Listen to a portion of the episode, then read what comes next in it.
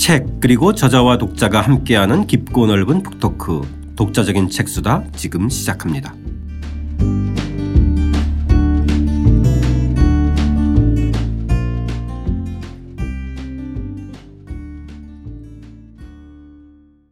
저자와 함께하는 독자적인 책수다 박종계 선생님과 함께하는 고려세 재발견 6부 원간섭기의 이야기죠. 오늘 다섯 번째 이야기입니다. 원나라 황후가 된 고려인 기왕후 편으로 어, 시작하겠습니다. 저는 책 만드는 사람 김학원입니다. 안녕하세요. 포근이 형 박태근입니다. 예, 저자 박종기입니다.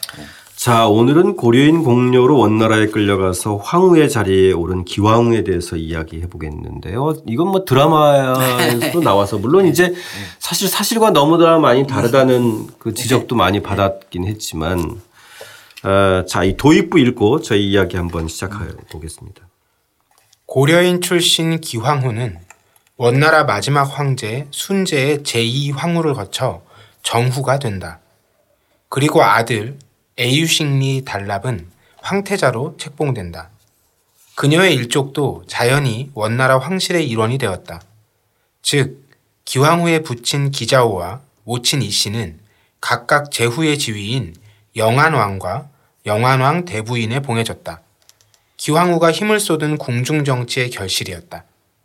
그녀는 고려 출신 환관들과 결합해 원나라와 대고려 외교에 커다란 영향력을 행사했다. 예, 후대의 평가를 차치하고라도 정말 대단한 스토리예요. 대단한 스토리죠. 네, 사실. 이건 사실 동양 아시아에서는 거의 불가능했던 유럽에서나 가능했던 그렇죠. 그렇죠? 어, 예, 왜냐하면 예. 정략 결혼 자체가 하나의 그 모든 정치의 대부분이었던 유럽에서나 예, 가능했던 일인데 예.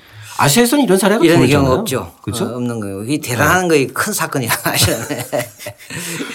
이제 자- 많은 기록이 남아 있지는 않지만 이, 네. 이- 하여튼 원나라 황제의 지금 제일 정비가 되는 거 아닙니까? 기본적으로. 대단한 자 사건이라고 볼 수 있죠. 어떻게 보면 또 이제 여자였기 때문에 오히려 폄하된 것도 있을 것 같고, 그죠? 예.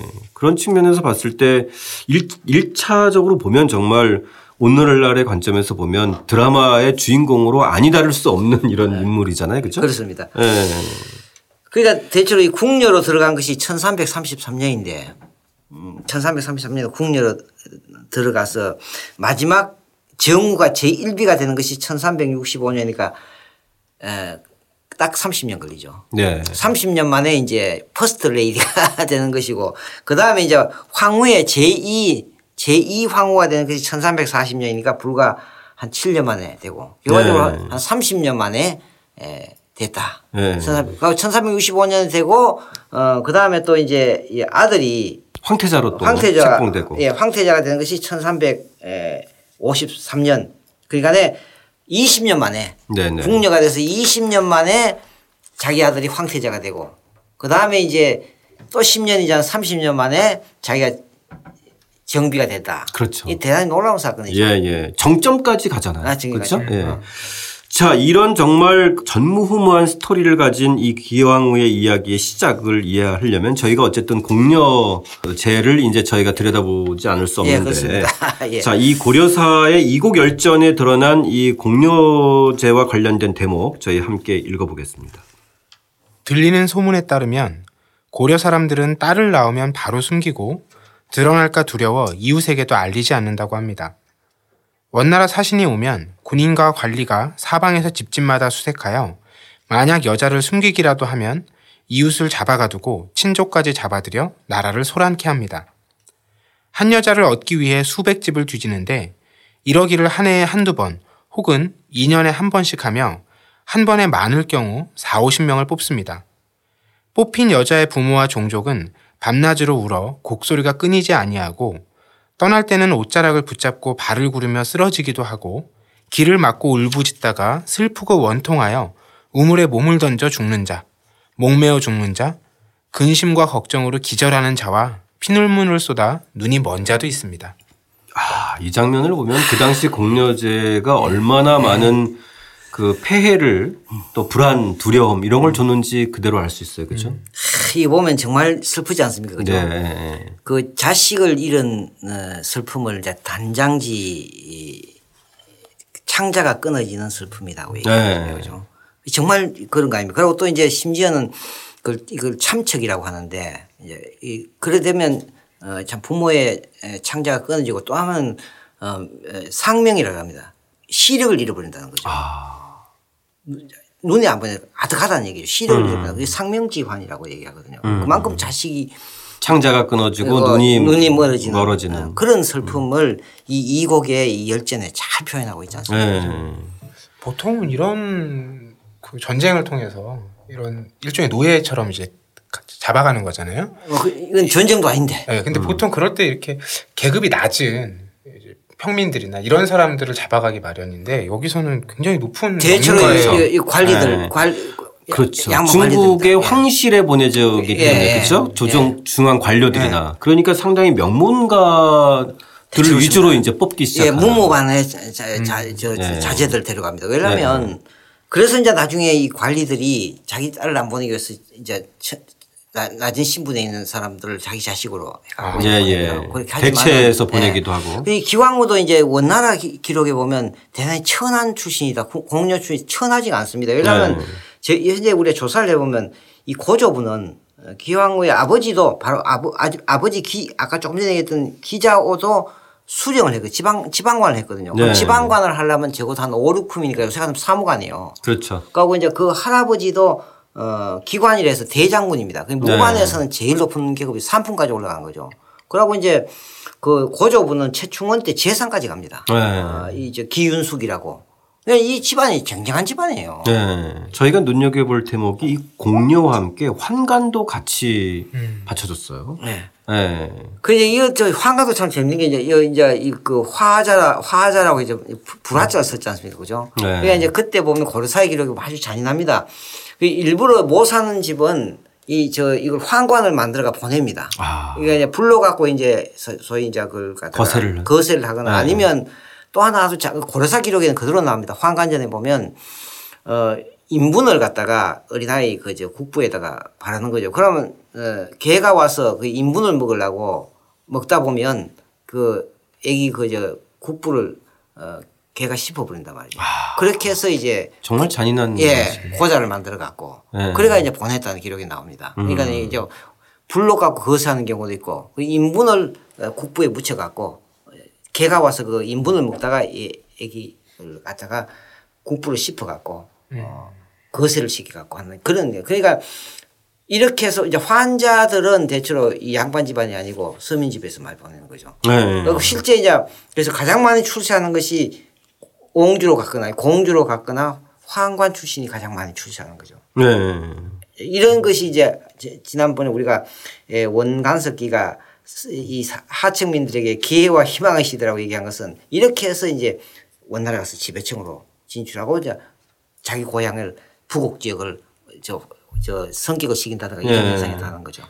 자, 이렇게 이제 궁녀로 들어가서 이, 이 순제죠? 그죠? 네, 순제. 순제 눈에 띄어서 총애를 받는 과정이 네. 이 경신 외사에 등장하는데요. 그 대목 한번 좀 네. 읽어보겠습니다. 기 씨는 성품이 지혜롭고 영리해 황제의 총애를 받았다. 황후는 권신의 딸이라 교만했고 나이 어린 황제를 얕보았다.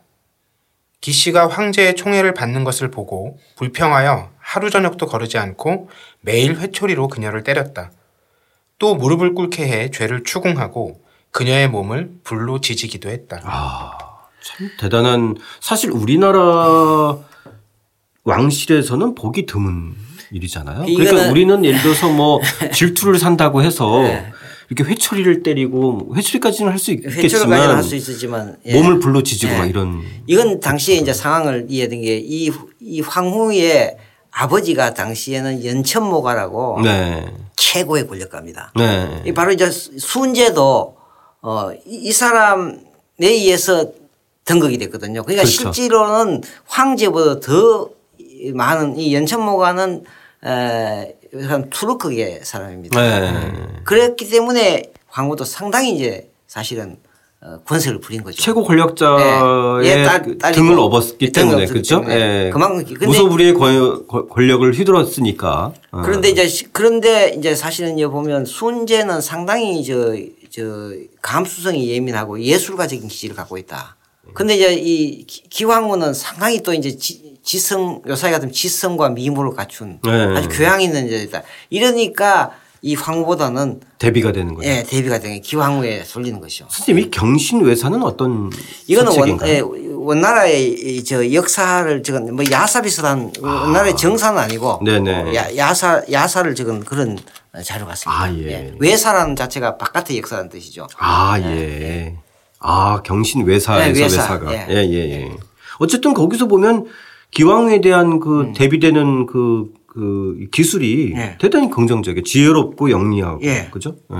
아마 저 기왕후가 아무래도 고- 원나라가 망하다는 얘기 나오지만 기왕후의 품성에 대해서는 대단히 지혜롭고 영리하다고 표현하고 아마 이것이 기왕후에 가서 가- 유일하게 긍정적으로 표현한 것이 아니에요. 그러니까 캐릭터 자체는 상당히 어, 이렇기 때문에 나중에 최고의 지위까지 올라갈 수 있지 네. 않겠습니까? 예, 그런 거죠. 그 345쪽 이어서 한번 좀 읽어보면은 이 원사 열전에서도 보면 상당히 그 긍정적으로 묘사하고 있어요. 기왕후를. 그 대목도 한번 좀 읽어보겠습니다. 기황후는 일이 없으면 여효경과 역사책 읽기를 좋아하고 역대 황후 가운데 어진 사람을 모범으로 삼았다. 사방에서 보낸 귀한 물건이 있으면 사신을 시켜 태묘에 보내 먼저 제사를 올린 뒤에야 그것을 먹었다. 이거는 선생님 원- 원사 열전이라고 하는 것은 그 당시 원나라 역사를 어, 그렇죠. 기술한 거잖아요. 예, 그 이거는 이제 저 뒤에 명나라 대편처럼 원사 네네, 예. 일전에 나오는 게 정사죠. 그렇죠. 예. 그 정사의 기록에도 보면 음. 경전과 역사 일, 역사책 읽기를 좋아했다. 그러니까 집안 자체가 이제 모범으로, 얘기했지만은 모범으로 예, 예, 삼았다 어진 예, 사람 예. 이런 거 보면 대단히 예. 긍정적으로 묘사한 거예요. 묘- 묘- 묘사했죠. 예. 이- 이런 점에서 보면 기왕은 상당히 어떤 저 지혜로운 여성이었다 이렇게 볼 수 있겠죠. 예. 자, 근데 여기서 이제 그 이 기왕후에게 되게 호조건이 만들어지는 것이 이 선생님께서 지금 말씀해 주셨던 연천모가의 아들들이 영모 사건이 벌어져서 음. 그렇죠. 그죠? 예. 이게 사실은 왜 그러냐면 이 연천모가가 이제 곧 죽게 됩니다. 예. 이- 그 죽- 죽게 되고 어이 기왕후가 딸이 자기 연천모가의 딸이 순재의 부인이 되어서 2년 만에 죽게 됩니다. 죽게 예, 되면서 예. 권력이 바뀌게 되는 거예요. 예. 바얀이라는 사람이 저기 이 사람은 저 정통 몽고 출신의 에, 권력자입니다. 이, 이 사람이 바뀌면서부터 이 연- 연천모가의 두 아들을 반란에 가담한 거로 해서 이 책을 시켜버립니다. 예. 자, 그 대목도 한번 좀 예. 읽어보겠습니다. 1335년 6월 순재 폐위 영모 사건을 주도한 연천 모가의 아들 당기세와 탑자해 형제가 살해되고 담납실리 황후도 연루되어 죽임을 당한다. 규황후에게는 좋은 기회였다. 순재는 기황후를 정으로 맞이하려 했지만 그의 뜻과 달리 1338년 3월 원나라 황실과 대대로 혼인해온 홍길자 가문의 백안홀도를 정으로 받아들인다. 대신 1340년 3월 기황후는 제2황후로 책봉된다. 자, 여기 보면은 인물 이름들이 대단히 지금 저, 저는 사실은 이 책에서는 네네. 어, 이거 한자식으로 다 표현했습니다. 아, 예. 근데 요 사이는 이제 이걸 갖다가 이 예를 들면 당기스 같으면 탱기스.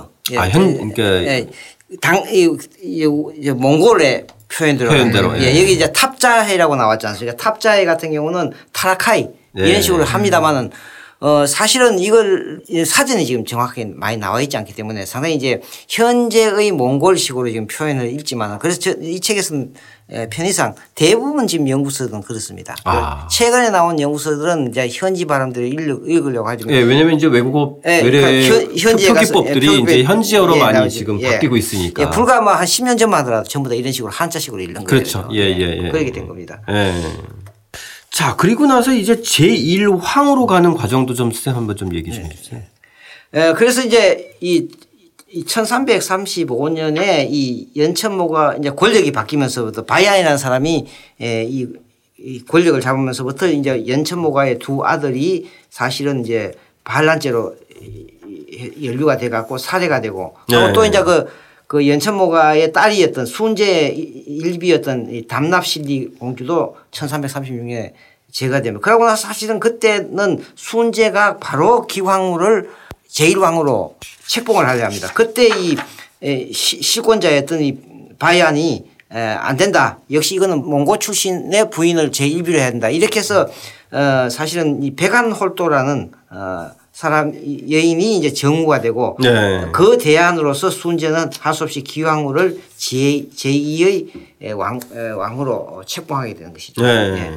실제로 이제 그 당시 순제 입장에서는 기왕후를 이제 황후로 왕으로 본 거나 마찬가지입니다. 어, 그러나 책봉하고 싶었을 거예요. 그렇죠? 예, 그러니까 예. 뭐 명목상은 백안홀도가 어, 사실은 이제 이 제1왕후지만은 실질적으로는 어, 이 기왕후가 제1왕, 제2왕후가 되면서부터 네. 사실상은 이제 정비의 행사를 한 겁니다. 네. 바로 이제 이 시점이 1340년 시점이 왜 중요하냐면 바로 이제 이때에 왜냐하면 에, 이 순제의 숙모이자 자- 자기 삼촌이죠. 삼촌이 이제 문제인데 숙모 와그 아들이 태우죠, 또 그러니까 어, 태우. 태우 태우죠. 예, 예. 그래요. 네, 네. 태우와 그 아들이 영모 사건에 이- 저 관련돼 갖고 제가 돼 버립니다. 네, 네, 그렇기 때문에 네. 1340년은 기왕후가 지- 비록 제1비는 못했지만은 제2왕후가 되어서 실질적인 권력을 행사하는 중요한 기점이 된다. 네, 그리고 네. 바로 이 1340년에 보면 실제 기왕후에게 재정권을 자정원이라는 음, 저 기구를 만들어 갖고 어 바로 이제 자정원이라는 것이 제2왕후가 설 수 있는 재정 기구를 설치해 주는 거죠. 이 자정원이 이제 설치되면서부터 기왕후는 막대한 이제 실권을 행사하는. 실권을 행사할 수 있는 재정적인 기반을 마련한다고 이 기, 기록에 보면 이 책에 나왔죠. 어, 세- 세 개의 현, 두 개의 주에 있는 21만 4,538호가 소속됐다. 그러니까 오늘 같으면 인구 한 100만이 21만 그러니까 인구 한 엄청난 100만 규모예요. 여기서 나오는 세금을 갖고 어 사실은 이제 그걸 하니까요. 어 이거- 이걸 갖고 권력 이거 그러니까 이제 물적 기반이 뭐 상당한 거죠. 엄청난 것이고 그것이 네. 그 남아 있는 상징적인 것이 뭐냐면 현재 우리 국립중앙박물관 가면 경천사 십층탑이라는 게 있거든요. 네, 네, 네. 그게 사실은 개경에 있는 경천사 에서 기왕구가 세운 거다. 아주 좀 화려하지 않습니까? 그죠? 그 이제 상당히 이제 순환 있죠. 그 탑이 너무 화려하니까 일본 사람들 그걸 해체해 갖고 일본에 가져갔어요. 아. 그걸 다시 이제 저 일제시대 다시 바- 반납 반납한 그건 안 된다. 가져와 갖고 그것이 이제 저 이따가 지금 이 현재 국립중앙박물관이 새로 용산에 세- 세우면서 그 실내에다가 지금 다시 올려놨지 않습니까? 아, 그러면 그게 실물인가요? 실물입니다. 그대로입니다. 그 경천사를 예. 이 자정원의 그 제- 재정 물적. 기반을 예. 이용해서 기왕후가 예. 건립을 한 거네요. 예, 그 개, 개, 개경의 경천사뿐만 아니고 해주의 신광사, 네네. 그다음에 유명한 이제 금강산의 장안사, 이 금강산에 하면 이제 장- 장안사거든요. 네네. 그게 전부 다 기왕후의 원찰이다. 아. 이 기왕후는 자기의 어떤 권력을 유지하고 자기 아들이 황태자가 황제가 되기 위해서 어 기도를 하기 위해서 원나라에서 내- 내시들이나 관리들을 보내 갖고 이 금강산 가고 개경 해주의 중요한 사찰에다가 막대한 어, 시주를 하고 거기다 하고 그 남아 있는 문화유산이 바로 현재 국립중앙박물관 실내에 돼 있는 경천사 십층탑입니다. 예, 여기 뭐 예. 책에 사진이 실려 예, 있는데 그러게. 청취자 여러분들 국립중앙박물관 가시면 1908년 일본으로 무단 반 출됐다가 이제 예. 다시, 다시. 가져왔는데 이거 이 경천사 자체가 갖는 역사적인 스토리가 상당하네요. 그렇죠? 그렇죠. 그러니까 예. 사실은 우리가 이 남북이 사실은 뭐 통일은 안 된다 하더라도 네. 남북 역사학자가 들이 사실은 이 개성에 있는 유명한 이 경천사든 아니면 저 흥왕사든 이런 것을 공동으로 좀 조사하고 발굴해 갖고 보존할 필요가 있는 것이죠. 예, 예, 예. 그게 안 되니까 참 답답한 일이라고 볼 수 있죠. 그렇기 때문에 네. 이 기왕후는 아까도 얘기했지만 1365년에 제1비가 되지만 실질적인 권력 행사는 이 1340년 그가 궁중에 들어간 지 7년 만에 제2황후가 되면서부터 실질적인 권력을 장악했다. 아, 이미 그때는 예. 이제 뭐 여기서 선생님께서 예, 말씀하셨듯이 그때 바로 그냥 자정원도 예, 설치하고 자정원 설치하고 그 막대한 예. 재원을 갖고 이제 권력을 예. 정치라는 건 결국은 돈이지 않습니까, 그죠? 그걸 갖고 지금 하는 거예요. 네. 자, 지금 선생님께서 설명하시니까 훨씬 더 좀 잘 그 들어오는데 그 40년의 제2황으로서 정말 실질적인 그 모든 권력들을 행사했던 기왕과 이제 에, 제1황후가 되는 과정도 잠깐 좀 네. 읽어보겠습니다. 1353년 6월 기황후의 아들 애유식리 달랍이 황태자로 책봉된다. 정후의 아들이 있는데도 기황후의 아들이 태자로 책봉된 것이다. 기황후는 마음대로 정치를 요리하는 위치에 있었지만 그녀의 정치는 자신과 황태자의 지위를 유지하는 것 외에는 다른 목적이 없었다. 1365년 7월 기황후와 황태자를 제거하고 정후 백안홀도의 아들을 태자로 앉히려는 발라 천모가의 반란이 진압된다. 이어 정후 역시 의문의 죽음을 당한다. 그해 12월 기왕후는 제1황후가 되어 명실상부한 최고 권력자로 군림한다. 원나라 멸망 3년 전이다. 네. 보면은 이 기왕후가 이, 그, 이 제1황후까지 가는 과정에서 보면은 당시의 정치 정세에 국내 정치의 운도 상당히 따른 것 같아요. 그러니까 요소 요소마다 영모 사건이 벌어지면서 그렇죠. 정적들을 네, 제거하게 거죠. 만들잖아요. 그 시기에 가면 이제 가장 큰 고비가 어, 이 세 분이 있습니다. 그 아까. 얘기했지만 연천모가라는 그 투르크 계통의 최고의 권력자가 어, 뭐 그- 기왕후가 직접 뭐 관여를 됐다는 건 없습니다만 연천모가가 제거되면서부터 자기가 이제 하나의 어떤 제2왕후가 될 수 있는 기회가 됐고 또 네. 자, 자, 자기가 제2왕후가 됐을 때 에, 제1비가 되기를 이제 거부했던 바얀이라는 사람이 또 정적에 몰려갖고 네네. 제거가 된단 말이죠. 그 다음에는 이제 사실은 또 한 번은 부다시린이라고 이 순제의 저 숙모죠. 네네. 어, 그, 그 태- 태우죠 그러니까. 그렇죠. 태우죠. 그 태우도 역시 또 제거가 된단 말이죠. 네. 그러니까 이제 적어도 세 분의 큰 고비를 넘기는데 이 그게 기왕후가 직접 관련됐다는 기록을 찾을 수는 없지만 이 세 분의 연천모가라는 당시 최고의 권력자 또 바얀이라는 최고의 권력자 그리고 또 황태우 순제의 어, 숙모죠. 황태우가 제거된 이 사건을 대체로 볼 때 일련의 사건이 전부 다 어, 기왕후가 결정적인 음, 그 성진의 기회를 갖- 권력의 기회를 잡고 그래서 그러고 보면 기왕후의 정치력은 상당한 음, 그- 거예요. 그래서 이제 학자들은 이 세 큰 권력자들의 교체에는 기왕후가 개- 개입돼 있다는 얘기를 합니다. 기록이 없기 때문에 음. 네네. 못하지만 그러니까 이 기왕후는 기왕후 혼자가 아니고 네. 기왕후를 상징으로 하는 하나의 그 정치 세력이 상당했다 이렇게 볼 수 있죠. 그러니까 그건 사실상 두 가지 측면을 다 엿볼 수가 있을 것 같은데 그러니까 원나라 황실의 입장에서 봤을 때는 이 고려에서 온 기왕후에 대한 일정한 견제 견제 네, 내지는 뭐 제그 기왕후의 아들이 아들한테 이 황제 자리를 물려줄 수 없다. 그- 라는 어떤 그런 한편의 분위기가 있을 것이고 그렇죠. 또 기왕후의 입장에서 봤을 때는 이런 것들을 사실상 정적의 기회 정적들을 물리치고 자기가 등극하는데 유리하게 작용할 수 있는 정치력이 있다는 것이고 그렇죠. 이 두 가지 측면이 다 있지 않나요? 어, 그러니까 이제 가장 큰 건 이 원황수는 전통적으로 어, 그 황후를 데려올 때는 몽골 출신의 그저 탕기를 부라는 것이면 그쪽에서만 황후를 데려와요. 아, 예, 예. 그렇기 때문에 절대 몽골족이 아닌 사람은 황, 이제 원 황제의 부인이 되- 될 수가 없는 거죠. 네. 이, 이런 공식을 깨버리는 것이 바로 기왕후였다. 음. 맞습니다. 오죽하면 뭐 부마국의 제후조차도 몽골의 예. 씨앗으로만 그 책봉할 수 있잖아요. 그렇죠. 그러니까 네, 이제 그걸 교환혼이라고 하는데 아. 원나라 황실은 전통적으로 특정한 부족 탕기 탕기르라는 부족의 딸만 데리고 와서 할 수 있다. 이 교환혼이라고 합니다. 서로 교환하는 거죠. 네네. 그래서 이 두 부족 황제족과 이, 이 왕비족이 서로 공존하는데 이 교환을 깨뜨리는 것이 기왕후였다.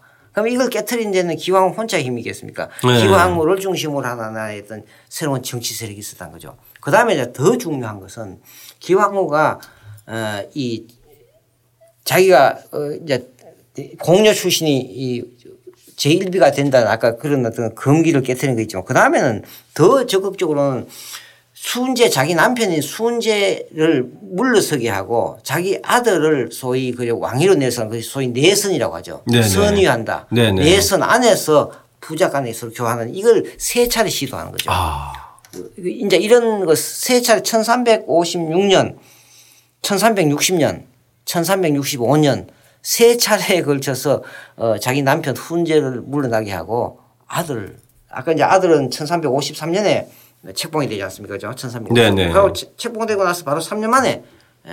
아, 저 남편 보고 물러나고 아들로 황후를 해서 그세 차례 사- 굉장히 대단한 정치. 대단한 거예요. 그 이거는 네. 기왕후를 둘러싼 고려의 어떤 황관 세력과 정치 세력이 실제로는 이 망해가는 원나라의 최고 권력 엘리트층이 됐다고 이렇게 볼 수 있는 것이죠. 네.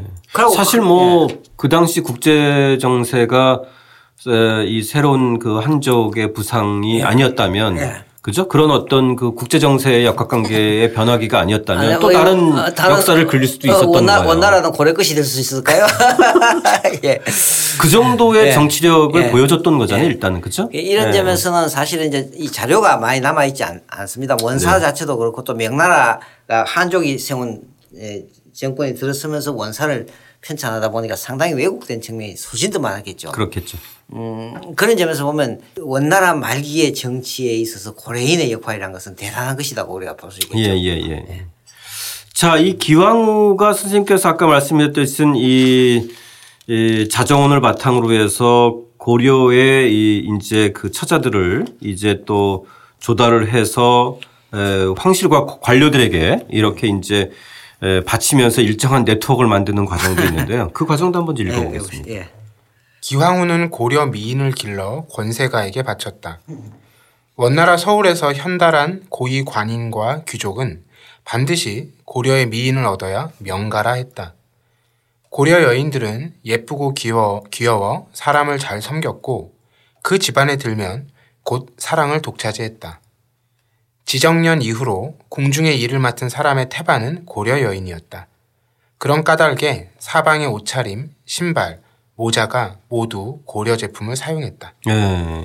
이그 당시에 그쪽에서의 어떤 그 장악력들은 상당했던 거. 그러니까 이제 이런 신발이나 이 고려 여인들의 어떤 옷차림 신발이 이 고려 제품사 그래서 이것이 이제 요새 한류라고 하는데 어, 네. 한류의 원제 고려양이라고 합니다. 양이란 게 모양할 때 양자인데요. 아, 고려양. 네, 고려양.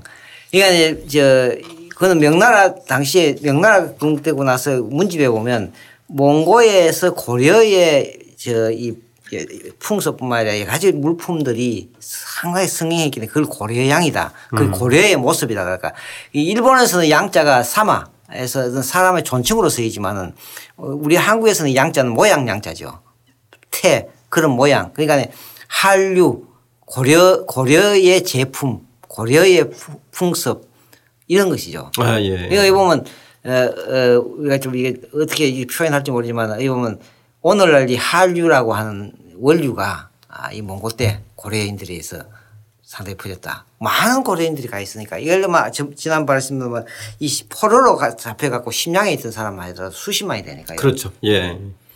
이런 것이 이제 왜 보면 원과 고려가 우리가 예전에는 상당히 이건 이제 이 식민지 관계로 해서 상당히 어두운 시대로 보지만은 원이라는 세계 제국과 만림으로써 오히려 역으로 얘기하면 고려의 많은 사람들이 원나라에 가서 세계 제국을 보고 또 그것이 고려에 들어오고 이렇게 함으로써 오히려 고려인들의 어떤 시- 시각이 오늘 같은 상당히 글로벌화됐다가 네네. 세계 제국을 보게 됐다가 또 원나라 자체는 이그 시대를 대, 대항해 시대 아니면 대여행 시대랍니다. 유럽의 많은 그 성녀들, 신부들이나 상인들이 몽골에 와서 북경에 와서 몽골의 풍속을 보고 가는 그런 교류 또 그걸 또 고려인들이 가서 보는 것 이런 것들이 대단하게 영향을 미쳤다는 거죠. 네네. 음, 그런 것이 이제 조금 전에 읽었던 이 기록에서 나오는 것이죠. 예. 마지막 대목도 한번 읽고 저희 오늘 이야기 마무리 정리하겠습니다.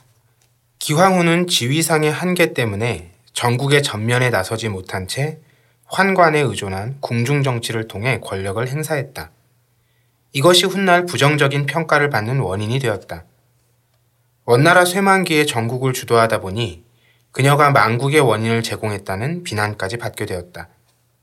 또한 자신과 일족의 지위를 유지하는 데 급급한 것도 그런 비난을 증폭시켰다.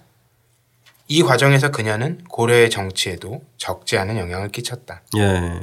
그러니까 뭐 원의 역사를 사실 그 뒤에 나오는 어, 명예 관점에서 봐서 기술을 한다면 사실 기왕을 긍정적으로 묘사할 리는 없었을 거 아니에요. 그렇습니다. 그렇죠? 예. 예. 그 점도 상당히 기왕후를 평가절하하는 측면에 영향도 미치지 어, 않았어요? 기왕은 막 보면 이중의 피해를 입었다. 그러니까 그렇죠. 이 원내 저- 한 160년 동안 원나라 황실의 어떤 결혼의 어떤 룰을 깨, 깨버린 여인이니까. 당시 몽고인들로부터는 이건 절대적으로 이거는 망국의, 이제 예, 질투의 예, 대상이었고. 원의 망국의 원인이고 또 네. 명나라가 건국되면서부터 이 민족이 세웠던 이 원나라에 대해서는 절대로 호의적으로 설 리가 없지 않습니까? 네네. 그런 가운데서 또 이 기, 기왕후에 그러니까 망국의 평화. 원인을 기항후까지 뒤집어 씌운다는 건 사실상 그렇죠. 뭐 말이 안 네. 되는 네, 얘기잖아요. 그렇죠. 예. 이제 그런 점이 이제 사실은 어, 이 기왕후가 이제 저- 저기 있지만 비난을 상대받았다. 그러나 실제로 이제 다시 우리가 다음 시간에 보겠습니다만 실제 기왕후가 고려 정치에 미치는 영향도 상당한 것이죠. 그렇죠. 예, 이거는 이제 예. 어떤 현실 정치로서 우리가 다시 또 볼 필요가 있는 것이죠. 그렇죠. 예, 예. 그 점에 대해서는 저희가 한번 다음 시간에 좀 더 이야기하면서 어, 좀더 구체적으로 어, 들어가 보겠습니다. 박종 교수님과 함께하는 고려사의 재발견 육부 원 간섭기의 이야기인데요. 다음 시간에는 고려 왕실과 기왕후의 악연 편으로 다시 이어가겠습니다. 함께 해 주신 청취 여러분 감사드립니다.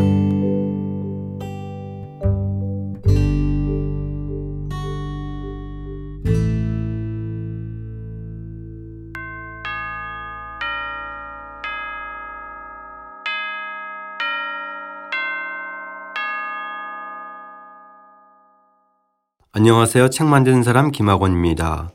파워라이터 온과 고려사의 재발견 그리고 독자적인 책 수다가 오는 11월에 청취자 여러분 모시고 공개 방송을 엽니다. 11월 9일, 16일, 23일 매주 목요일 저녁 7시 반부터 청취자 여러분과 저자 선생님 모시고 함께 만나는 특별한 자리인데요. 11월 9일에는 의심의 철학의 저자 포스텍 이진우 교수님, 16일에는 유럽인 이야기의 서울대 주경철 교수님, 또 23일에는 고려사의 재발견의 국민대 박종기 교수님 모시고 청취자 여러분과 공개 방송을 진행합니다. 공개 방송에 참여하신 분들에게는 공개 방송 후에 저자 사인회와 기념 촬영 시간도 드리고 또 다양한 선물도 드릴 예정입니다. 자세한 안내는 네이버 독자적인 책수다 블로그, 또 휴머니스트 페이스북, 또 팟빵 게시판 등 여러 어, 공지 안내가 있으니 참조하시기 바랍니다. 바쁘시겠지만 많은 분들이 오셔서 또 책을 통한 우리들의 우정과 연대의 자리 빛내주시기 바랍니다. 감사드립니다.